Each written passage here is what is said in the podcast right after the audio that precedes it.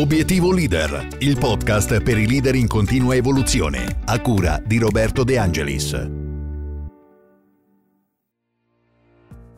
La vita, soprattutto quella aziendale, scorre a ritmi sempre più frenetici. I mercati non possono aspettare che un'azienda rifletta troppo sui cambiamenti da adottare, oppure sulle strategie da implementare, oppure ancora, in generale, sulle scelte da compiere. La conseguenza credo che tu la conosca bene. La velocità non deve togliere posto alla qualità e quindi le ore di lavoro spesso aumentano e la concentrazione unita all'attenzione deve sempre essere elevata. Quello che ti ho appena descritto rappresenta uno scenario ormai molto conosciuto nelle aziende, anzi direi troppo spesso conosciuto, uno scenario che definirei altamente stressante. Un manager e un imprenditore che opera all'interno di questo contesto non può permettersi il lusso di lasciarsi sfiancare da queste pressioni. Ecco, immagina di dare sfogo a questa enorme pressione. Che cosa succederebbe? Faresti un transfer di tutte quelle sensazioni negative sui tuoi collaboratori, che a cascata farebbero a loro volta un copia e incolla sugli altri, creando una situazione poco simpatica, diciamo così. E allora, come è possibile gestire lo stress? Prima di farlo, come sempre benvenuto su Obiettivo Leader, il podcast che ti parla di leadership e ti offre tanti spunti sulla gestione dei team. Io ormai mi conosci, sono Roberto De Angelis e ti ricordo che se vuoi rimanere costantemente aggiornato sui miei contenuti, allora clicca pure sul tasto segui e poi sulla campanella, mi raccomando. Lo stress è un po' come il sale in una pietanza. Ecco, se è troppo poco il piatto risulterà insipido. Al contrario, se è eccessivo, a quel punto sarai costretto a buttarlo, ma se è giusto, allora farai sì che quel piatto esalti il sapore di tutti i suoi ingredienti. Infatti siamo abituati a percepire lo stress come qualcosa di assolutamente negativo, quando in realtà, se presente nelle giuste proporzioni, può aiutarti ad aumentare le tue performance e quelle delle persone intorno a te. Ma che cos'è lo stress?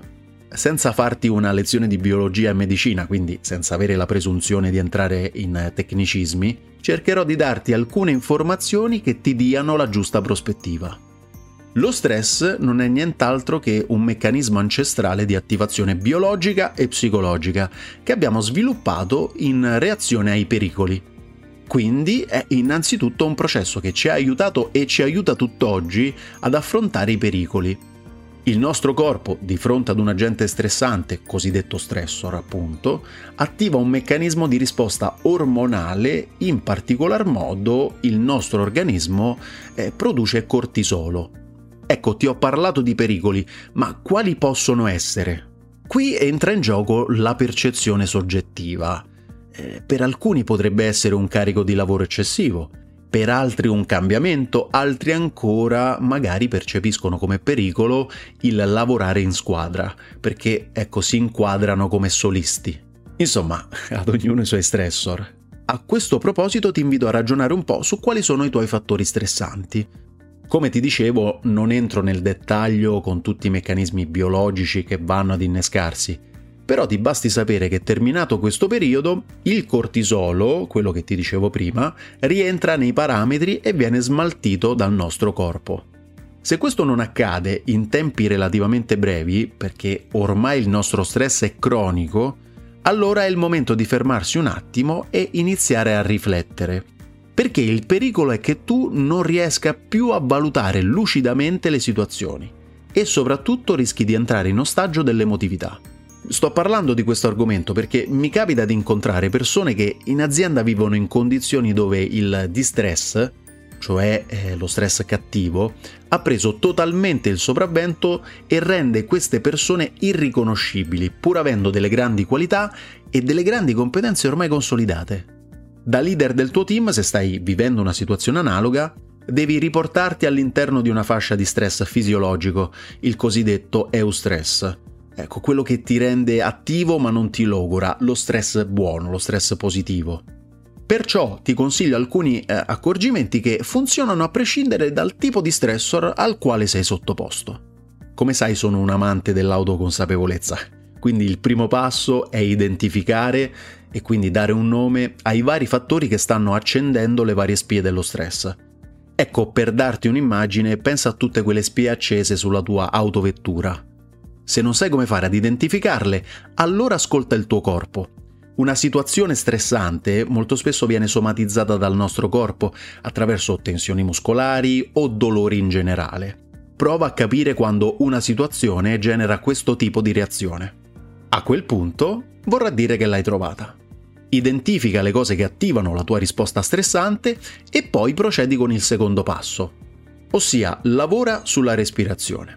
A livello meccanico aiuterai i tuoi muscoli ad ossigenarsi e nello stesso tempo a rilassarsi, quindi a cascata produrrai tutta una serie di effetti benefici. Terzo ed ultimo passo, pensare a quella cosa che ti stressa come se in questo momento fosse già risolta. Quali azioni ti sono state d'aiuto appunto per risolverla?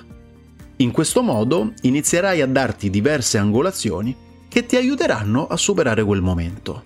Ecco, ti ribadisco che ho voluto fare questa pillola proprio perché ritengo che da leader bisogna diventare dei veri e propri dissipatori di stress, per il nostro team oppure per la nostra azienda.